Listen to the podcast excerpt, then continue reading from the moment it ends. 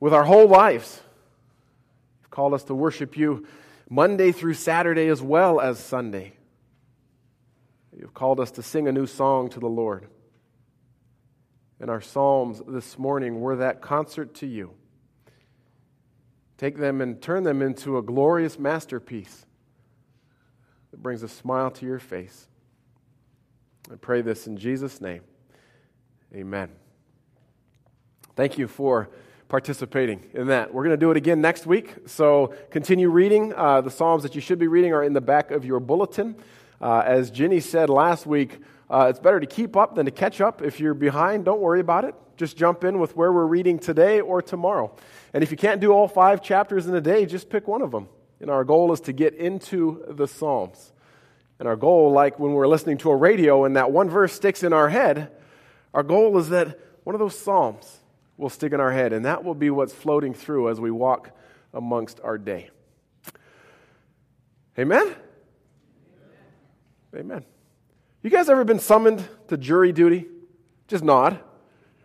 Okay? Have you ever had to go to the courthouse and sit in the jury room with a couple of hundred other people? You ever made it through the selection process, had to sit in a jury, listen to the facts of a case, and determine whether or not somebody is guilty or not guilty? Wow, most of you. Okay, some of you know. Had you asked me that a, a, month ago, I would have said no to everything except have you ever been summoned?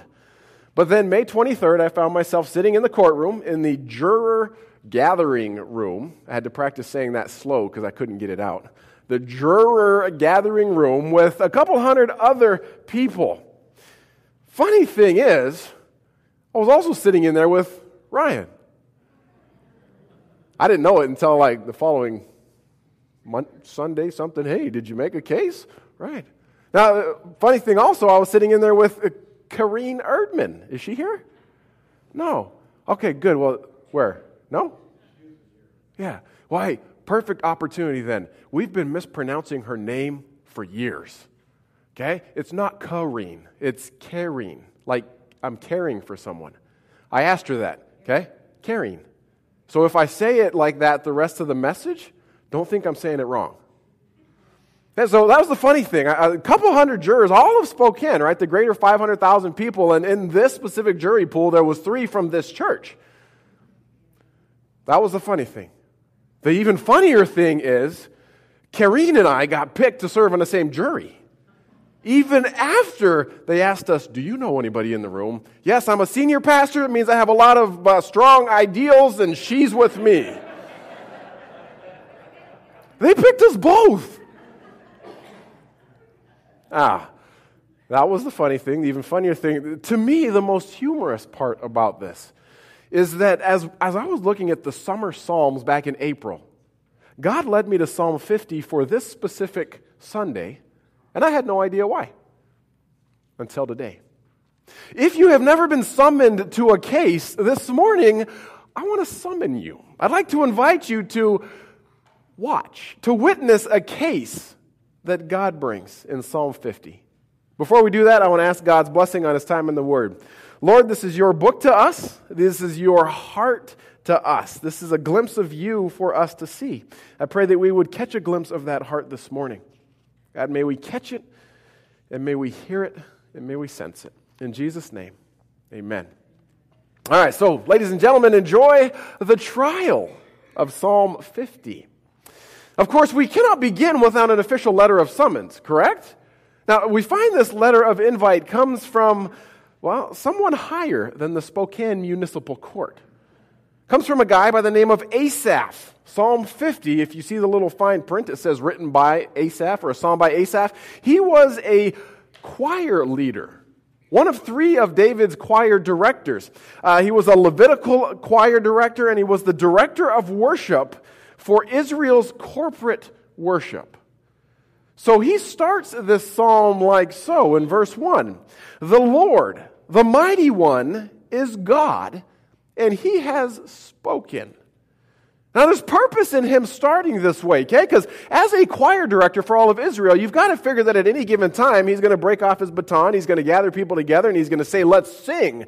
And there's going to be people around who may not know the words of the song.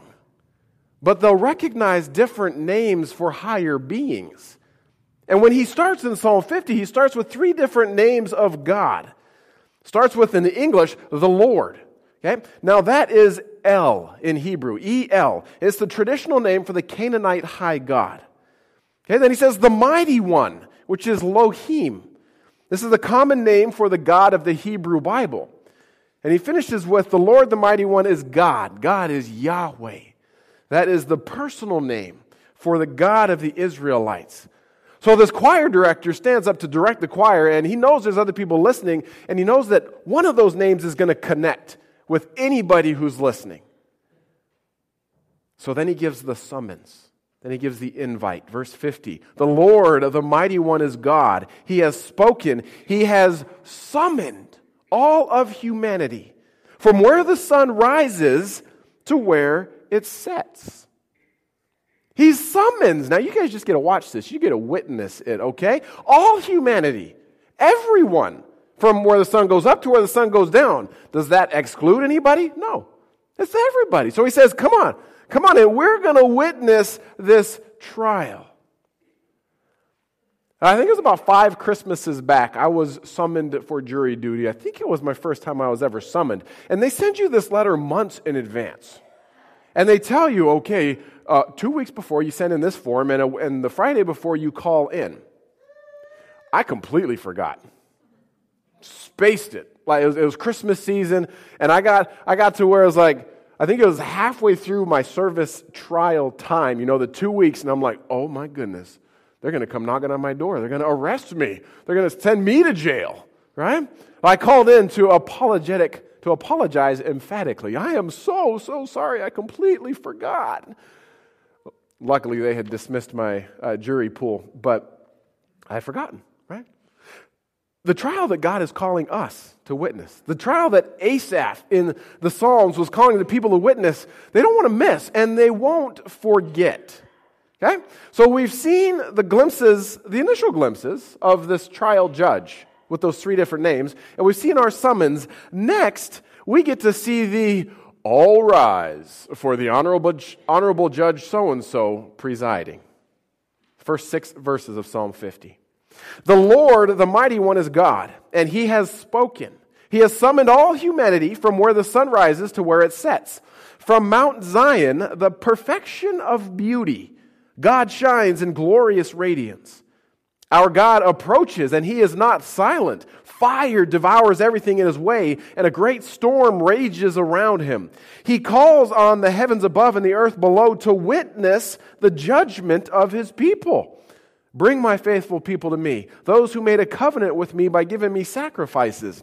Then let the heavens proclaim his justice, for God himself will be the judge. I told you that Kareen and I got on the trial together. And just like on TV, that's about the only thing that was like on TV, anytime you came in and the judge was ready to enter, they'd make you stand. They'd have the all rise. And it was pretty cool. Ah, the guy, the guy, it was a guy judge, came in in this long, flowing black robe. He had white, silver hair that had proved he had been around the block a few times in life. And when he came, he had to, you know, take a few steps up to his desk that is just beautiful wood. The entire courtroom was wood. And everybody else sat on something lower than him. You could tell this guy had some power, some sway in the Spokane court districts. But I tell you what, it is nothing. Nothing compared to what we're seeing here when we get the all rise, because God is entering. Do you catch his description? the mighty one, God the Lord, one who speaks and summons the earth, one who shines from Zion, protection or perfection and beauty. He's not silent, he's a devouring fire. There is a tempest, a mighty storm that surrounds him. The heavens above and the earth below, he calls them. The heavens declare him as righteous. And in verse 4 and 6, he is called the judge. To my knowledge, no judge in the Spokane court system walks into that. Can you see how this is more than just all rise for the honorable judge so and so presiding? Did you catch the echoes in this description? Think back to your Bible stories growing up. Where else did you see God described like this? On top of Mount Sinai. Exodus chapter 19, verse 16 and 20. This is when God was first making covenant with his newly freed people. Listen to the description of God. Okay? On the morning of the third day, thunder roared and lightning flashed. A dense cloud came down on the mountain. There was a long, loud blast from a ram's horn, and all the people trembled. Moses led them out from camp to meet with God, and they stood at the foot of the mountain. All of Mount Sinai was covered with smoke because the Lord had descended on it from, uh, in the form of fire. Smoke billowed in the sky like smoke from a brick kiln, and the whole mountain shook violently. As the blast of the ram's horn grew louder and louder, Moses spoke, and God thundered his reply. Sounds a little bit like what we're seeing in Psalm 50, doesn't it? You know, it's actually fitting that we see this echo, that we hear this echo right here, as when we meet the defendant in the case, the idea of covenant is highlighted. Verse 5 God says, Bring my faithful people to me, those who made a covenant with me by giving sacrifices. Bring my faithful people. Faithful is the word chesed. We, we looked at that word last week. Bring the people who made covenant with me, who made commitments to me, who made promises to me, who made vows to me, and who gave sacrifices to prove those vows. Bring them to me because they're on trial. See, it was on Mount Sinai that God gave the Israelites the original Ten Commandments. And it was from Mount Sinai that God and the people agreed to the covenant terms. Exodus 24, verse 3 Moses went down the mountain to the people and repeated all the instructions and regulations that the Lord had given him. All the people answered with one voice We will do everything the Lord has commanded. We will do everything the Lord has commanded. And they confirmed that promise. They confirmed that covenant by sacrifices. Moses, in the Exodus account, if you kept reading in 24, 4 to 8, he went on to have altars made, sacrifices killed, blood sprinkled on the people. And again, the people said, We're going to obey all of this. We promise.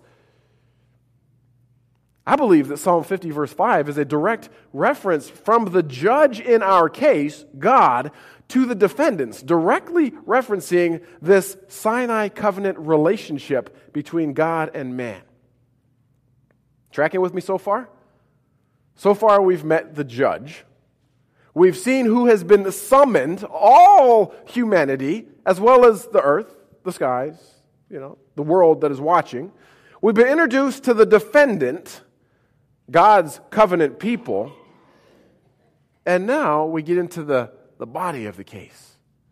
Now, writing for a different circumstance, the prophet Micah actually prepares us really, really well for the next steps. Micah chapter 6, verse 2.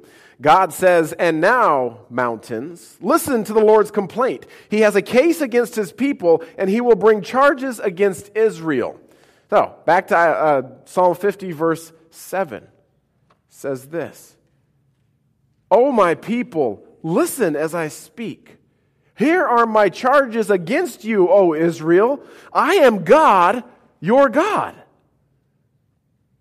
Listen, are you on the edge of your seats yet? Are you excited? I tell you what, when Karine and I were made the final cut, though initially it was like, oh man, I got to miss work. We couldn't wait to hear what we were going to be like jurying on. We're right there. It's like, what's it going to be? We get to this point right here, okay? So if you're not yet, scoot forward just a little bit onto the edge of your seat. When I'm not looking, you can scoot back, okay? Psalm chapter 50, verse 7 to 13. Here is the beginning of the case that the judge brings against the people. Here, O my people, listen as I speak. Here are my charges against you, O Israel. I am God, your God. I have no complaint about your sacrifices or the burnt offerings you constantly offer. But I, uh, but I do not need the bulls from your barns or the goats from your pens. For the animals of the forest are mine and I own the cattle on a thousand hills. I know every bird on the mountains, and all the animals of the field are mine. If I were hungry, I would not tell you, for all the world is mine and everything in it. Do I eat the meat of bulls? Do I drink the blood of goats? God begins his charges against the covenant people with something he does not have a complaint against. It's not that the people had not been bringing sacrifices, they had been. Verse 8 tells us that. God says, I don't have any complaints about your sacrifices or the burnt offerings you constantly offer. Constantly, continually. The Hebrew word means to continue on without interruption. So it's not that the people weren't bringing their sacrifices to God. But the psalmist infers, you can kind of read this into it, that the people thought that God needed those sacrifices, that he needed them in order to, to survive. Right? You can kind of see that inference in the beginning of verse 9. God says, I do not need the bulls from your barns or the goats from your pens. I've got everything I already need, God says. Now, this is fun. Kylie, have you ever seen Finding Nemo? Do you remember that part where, I don't know, is it the pelicans or the seagulls, and they're trying to eat Nemo off the dock? And they're, running, they're flying around saying, Mine, mine, mine. Remember that? Okay? God does this right here. Okay? He says, All the cattle, it's mine. He says, All the animals of the forest, Mine. He says, I know every bird in the air. It's mine. And all the animals that run in the fields, it's mine. If I'm hungry, I'm not going to tell you because all of this, mine. God is pointing out that, hey, these sacrifices, they're not for me. I don't drink the blood of bulls and I don't eat the meat of goats. It's as if God is laying out the fact that these sacrifices are not for his well being, not for his survival. The whole sacrificial system was set up so that the people would recognize their need for God. New International Commentary on the, on the, Old Testament says this, and I quote Sacrifice is a necessary part of the human God relationship, at least for humanity. Humanity needs a costly act of reparation, a costly act of repair, one in which life, which only God can give, is given back to the Creator in order to fully participate in a relationship with God. Unlike other gods in the ancient Near East, the God of Israel does not accept sacrifices to appease an incessant appetite, but to lead worshippers to a true understanding of the costliness of their relationship with God. Okay? In Psalm 50, in our case that we're looking at, God agrees that the sacrifices have been brought. But he's saying, look, this whole thing isn't for me, it's for you. It's so that you can be reminded of your need for me. He's saying, look, when you come to worship, which you're doing regularly, I can tell by all the sacrifices you're bringing, you may be present, but you're not here. God's saying, You may be present, but you're not here. And God's saying, I can see right through this. The charges from God, they begin with bringing the sacrifices, but I can tell your heart's not in it. So he brings more specific charges against them, starting in verse 16. But God says to the wicked, initially when I read this, I thought, Who is that? Well, it's everybody that made covenant with God that is no longer obeying that covenant. So God says to the wicked, Why bother reciting my decrees or pretending to obey my covenant? For you refuse my discipline and you treat my words like trash. When you see thieves, you approve of them. When you spend, you spend your time with adulterers. Your mouth is filled with wickedness, and your tongue is full of lies. You sit around and slander your brother, your own mother's son. That's not a good list of crimes, is it? Not a good list of sins.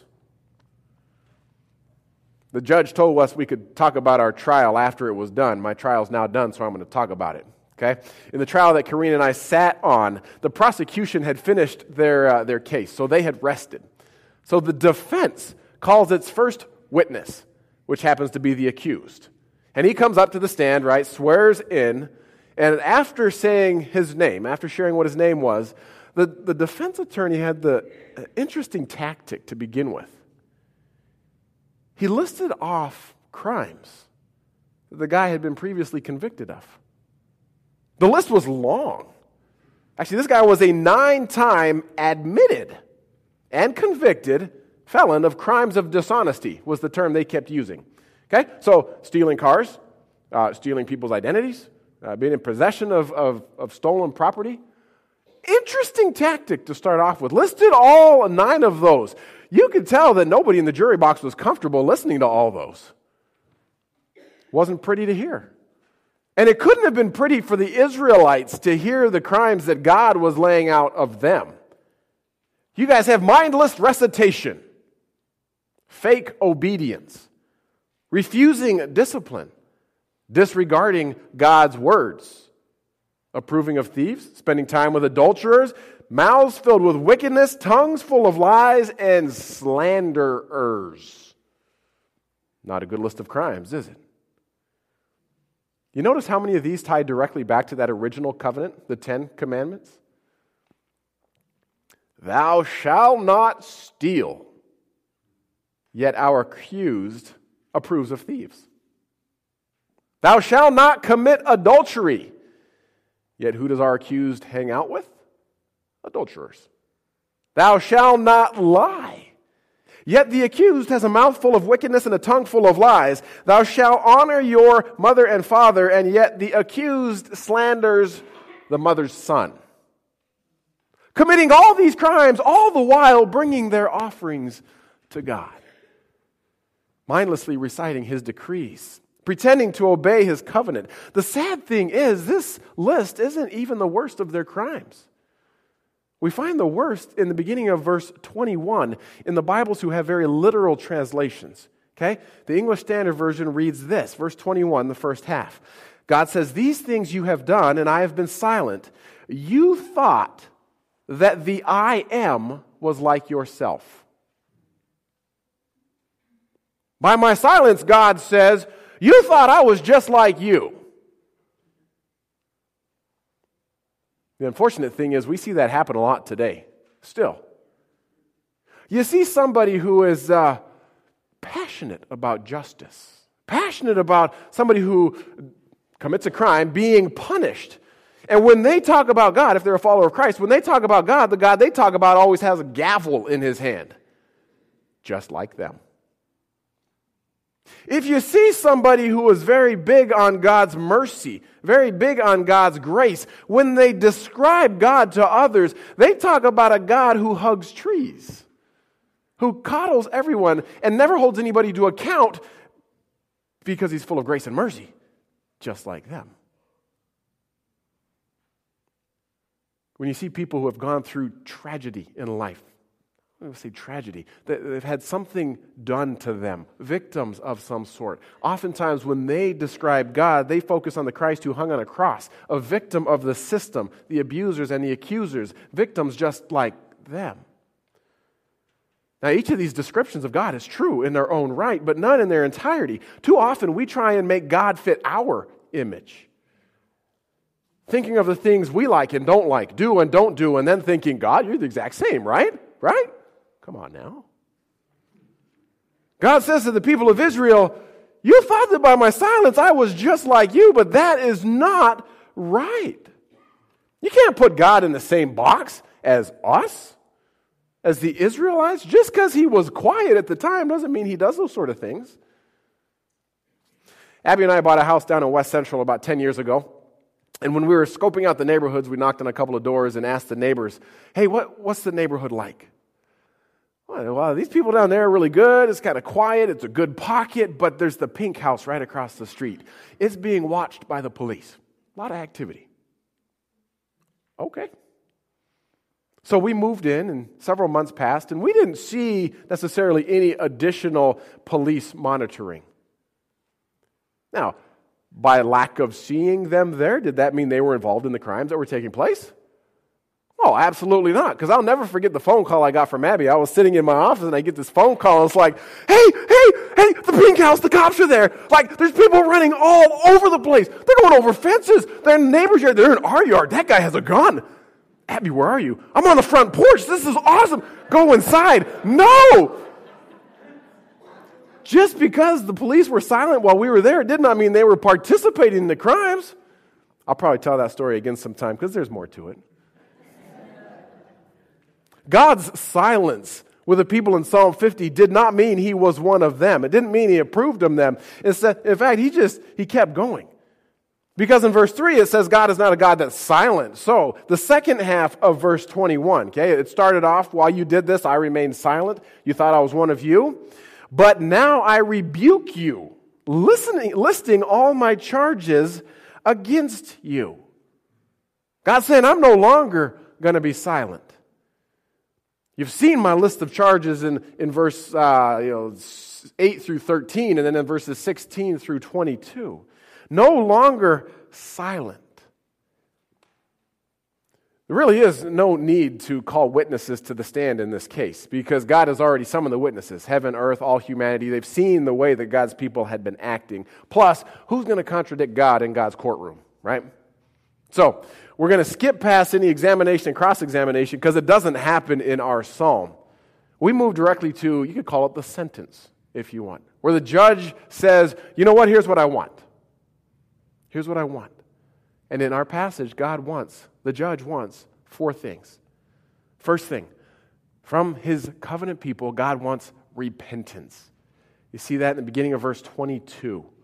Repent, all of you who forget me. Repent. God takes repentance seriously. He doesn't want his people to forget him any longer. That's what he wanted. Okay? When Kareen and I's jury came back and we uh, found the guy guilty, uh, we thought, what's the sentence going to be? Well, the judge told us, well, the sentencing's on June, June 30th, six weeks away, so just look in the papers. Now, that's unlike TV, it doesn't happen right off the bat. And we were a little bit bummed by that. We'll get a subscription to the spokesman and it all work together, okay? God doesn't make us wait in our case. Verse 22, he says, This is the first thing I want. I want you to repent, all you who forget me, or I'll tear you apart. That's how the New Living reads. Or I will tear you apart and no one will help you. I told you God takes repentance seriously. You know, the warm, fuzzy God that so we, often, we so often cling to, he's a judge also. That's the first thing repentance.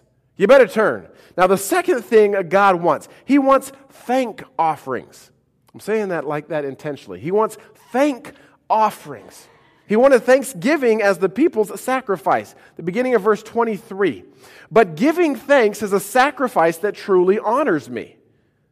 Beginning of 14, make thankfulness your sacrifice to God. God says, don't bring the bulls and the goats and not mean it. I want you to come with the right heart.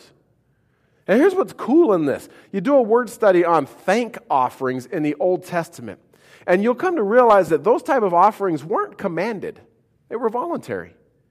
And they were offerings that were made to be eaten. Leviticus chapter 7, verse 12, you can just listen. If you present your peace offering as an expression of thanksgiving or a thank offering, the usual animal sacrifice must be accompanied by various kinds of bread made without yeast, thin, thin, cakes mixed with olive oil, wafers spread with oil, cakes made with choice flour with olive oil. You jump to chapter 22, verse 29 and 30, the idea of thank offerings continue. When you bring a thank offering to the Lord, sacrifice it properly so you will be accepted. Eat the entire sacrificial animal on the day it's presented. Don't leave any of it until the next morning. I am the Lord. Here's what's cool about thank offerings they're to be eaten because it symbolized communion and fellowship with God. They're to be eaten because it symbolized communion and fellowship with God. In the Old Testament, frankly, in Scripture, anytime there's a meal, there's a sharing a meal, there's lounging around at somebody else's table, it means you're accepted by them. It means they want you there. You're, you're welcomed. It means you want to be around them, you value them, you love them, your heart was in the right place with them relationally. A meal does that. So in our psalm, God says, if you want to come before me, Come ready with a heart that desires to be with me, a heart that wants to commune with me in relationship. Don't come half heartedly, simply going through the motions. That's number two that God wants. Number three, after repentance, after a heart filled with thank offerings, meant to be offered in communing readiness with, the, with God, God wanted his people to keep their vows. Keep the promises you make. Verse 14 Make thankfulness your sacrifice to God, keep the vows you made to the Most High. Verse 23, the, uh, the middle part of it. If you keep my path. Look, God says, if you're going to make a promise to me, just keep it. It's as simple as that, or as hard as that. Don't tell God you're going to do something and then not do it. That's the third thing. Fourth thing God's desire, the judge's desire in this case, so that he doesn't have to carry out the tear you apart verdict. God says, after repentance, after a right heart, after keeping your word, call on me. When you're in trouble, call on me. I'll rescue you and I'll get the glory. That's verse 15. Then call on me when you're in trouble. I will rescue you, and you will give me glory. In the jury that Karine and I sat on, the defense's closing arguments um, spoke of the story of the boy who cried wolf. They said, Look, this, this guy has admitted to these nine crimes in the past. Today, he's telling you he didn't do it. This time is different. For our people in Psalm 50, how is God going to know this time will be different? He's going to see it. They're going to, they're going to do the four things he's asking them to do. They're going to live that way. And if they do, they will once again be a covenant people, a chesed people.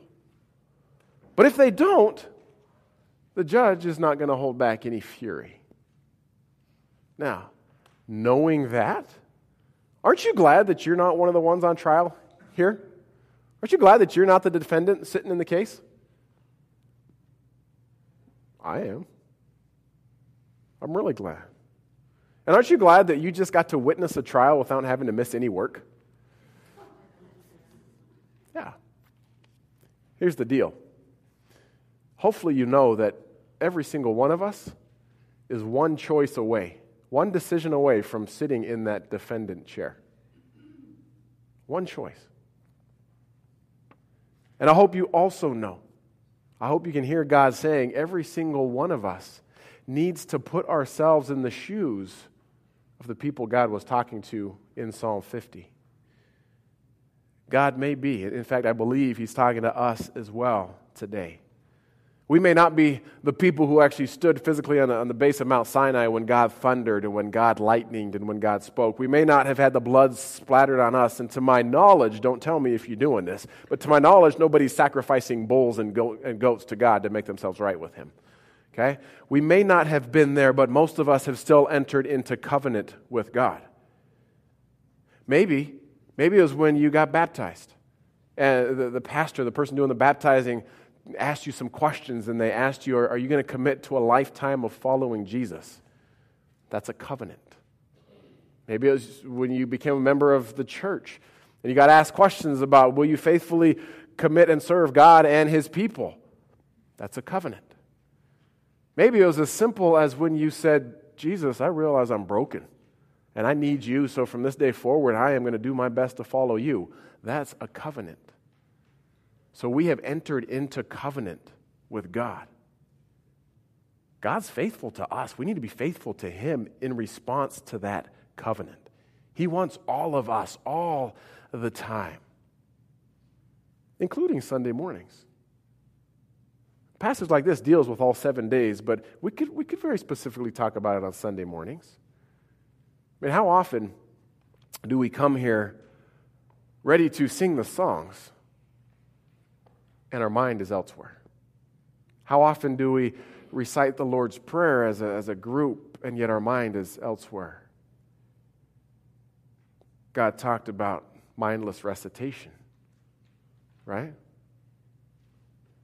The Holman Bible Commentary says this half hearted, apathetic praise is an abomination to God.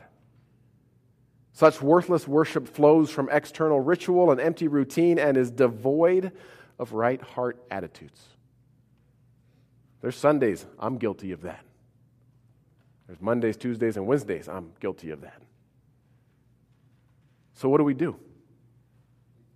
We do the same things that God asked the people in Psalm 50 to do. We examine our lives and then we repent. Where's your heart been in worship? Okay, that's the first thing. We come thankful. We bring a thank offering. offering. We recognize God, and in coming thankful, we want to commune with you. We want to be in intimate relationship with you. We want to hear your heart. We want you to hear our heart. That's the second thing, okay? Third thing, keep your promises. Oh man, don't don't tell God, God, if you if you let me find a parking spot, I promise to read the Psalms, all five chapters a day, just like Pastor James says every day this next week. And don't say that and then not do it. Okay? In all seriousness, keep the bigger promises. If you told God you're going to seek to follow Him your entire life, do that. It's hard. It takes daily decisions, but do that. So keep your promises. And fourth, call on Him. God says, call on me because He'll rescue you. And then He will get the glory. That's what God wants. I meet with a group of guys uh, regularly. In fact, we meet online most of the time, five, six days a week. And we've been studying the prophet Isaiah since March. Um, the beginning of the prophet Isaiah has a verse that ties in very good with what we've been talking about. Just listen to it. Isaiah chapter 1, verse 11 and following. God says, What makes you think I want all your sacrifices? He says, I'm sick of your burnt offerings of rams and the fat of fattened cattle. I get no pleasure from the blood of bulls and lambs and goats. When you come to worship me, you, uh, who asked you to parade through my courts with all your ceremony? Stop bringing me your meaningless gifts, the incense of your offerings. It disgusts me. When you lift up your hands in prayer, I will not look. Though you offer many prayers, I will not answer. Wash yourselves, be clean. Get your sins out of my sight. Give up your evil ways. Learn to do good. Seek justice. Help the oppressed. Defend the cause of orphans. Fight for the rights of widows. Come now, let's settle this. God says, Though your sins are like scarlet, I will make them as white as snow. If you ever try and do a study on the book of Isaiah, it's hard to get through. And if you were asked to summarize the book of Isaiah, it's even more difficult. One of the guys in the group is Tim, okay? And he summarized Isaiah in a way that just lands smack dab in the middle of what we're talking about today.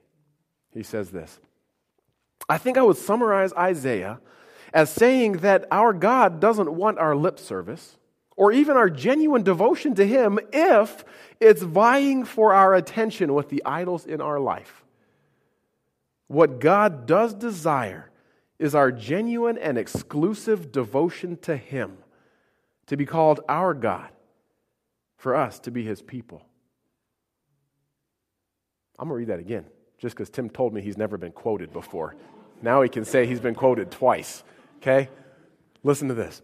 I think I would summarize Isaiah as saying that God doesn't want our lip service or even our genuine devotion to Him if it's vying for our attention with the other idols in our life. What God does desire is our genuine and exclusive devotion to Him, to be called our God, and for us to be His people. Amen. Can the judge of the cosmos look at your life? And say you are genuinely and exclusively devoted to Him? If not, what needs to change? I encourage you, put your own life on trial. Let's pray. God, this is a great reminder today that, uh, that you hold us to account, that you have standards that you want us to adhere to.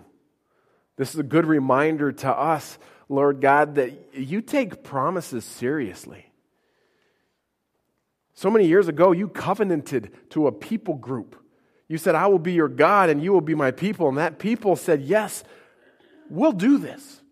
God, today, we're part of the group that has been grafted into that same line, and we're saying, Yes, we want to be part of that covenant. For many of us, we've been part of that covenant for years and years and years. God, maybe today there are people who are wanting to make that step and say, Yes, I want to promise today. So, God, lay heavy on people's hearts. Encourage them to take those steps of faith. God, for people who are realizing they need to examine their life closely, don't let that thought out of their heart until they have done that. Whether it's this morning, whether it's this afternoon, whether it's this week, do not let that, that thought leave them until they have come to the place where they can say, Yes, God, as judge of the cosmos, I am genuinely and wholly devoted to you.